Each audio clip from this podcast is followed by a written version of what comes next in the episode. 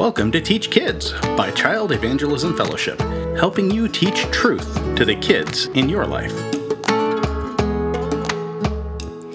Even though COVID restrictions have lifted, some people are having a hard time getting back to in person church. We got comfortable staying in our PJs and watching something online and having more time for ourselves on Sunday. Churches are reporting that attendance is suffering. Why do we go to church anyway? Kids need to know the answer to this question and not be under the impression that we just go to church out of habit or to earn God's approval. Let's start with God's clear command in Hebrews 10:25 to not neglect to meet together. God's commands are for our good, so why is it good for us to get together?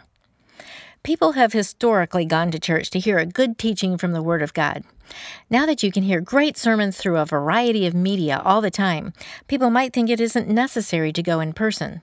When you hear the Word of God from someone you submit to as your personal shepherd, you're allowing Him to feed into your life to help you grow and change. The word pastor comes from the Latin word for feeder or shepherd, someone who takes the flock out to feed in the pasture. Show your kids that this is a person you go to for personal guidance. Second, we need to recognize that we are part of the larger body of Christ.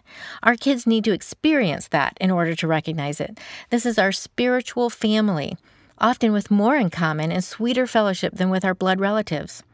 We need the community of believers, and they need us. It's pretty difficult to practice togetherness if we don't get together. Just how do we need each other? God made us relational beings. We need the eye contact and communication with like minded people. It feeds our soul like nothing else can. We need to let others know our needs, and we need to hear about their needs in first person. I know it's hard to have a really heartfelt conversation in church, but it should be a jumping off place where we make connections and then make more plans to get together. We can look to the many one another verses in the New Testament to help us know what to do for one another in the body of Christ. A third reason it's good for us to go to church is to practice something we call corporate worship. Praying together, sharing our praise and prayer requests to God, gives added power to our prayers.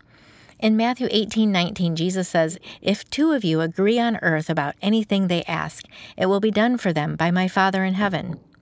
So, if two praying together brings added power, how about hundreds? Praying together helps us teach others who aren't as practiced how to pray. Teach kids that when prayer is going on at church, don't tune it out and think your own thoughts. Instead, repeat each sentence in your mind and make it your own prayer. Another aspect of corporate worship is singing praises together. This pleases God as evidenced by many scriptures. Some people just don't sing because they didn't grow up doing it in church, so they're uncomfortable and missing out. Singing helps us express the glory of God and our gratitude to Him, which makes it even easier to speak of His glory. Again, it's training, like with praying. Don't let your kids miss out on regularly making a joyful noise along with a room full of like minded people. This is a privilege we shouldn't take for granted. There are millions of believers who can't sing out loud for fear of persecution. There will be glorious music in heaven, and when we fill an auditorium with the sound of praise now, we get a little taste of heaven. Finally, we should gather at church because there are people who don't know Jesus but are seeking, or who are new believers and they need to meet and get to know their new spiritual family. Being welcomed and cared for is essential to their spiritual growth. Children can learn early how to kindly welcome people arriving to church, especially other kids. Help them understand how important their role is in that. Discussing all these things will help your children change focus and appreciate why you're getting back to church instead of focusing on why they'd rather not. We hope they'll catch enthusiasm from our example, but we need to verbally teach these values as well.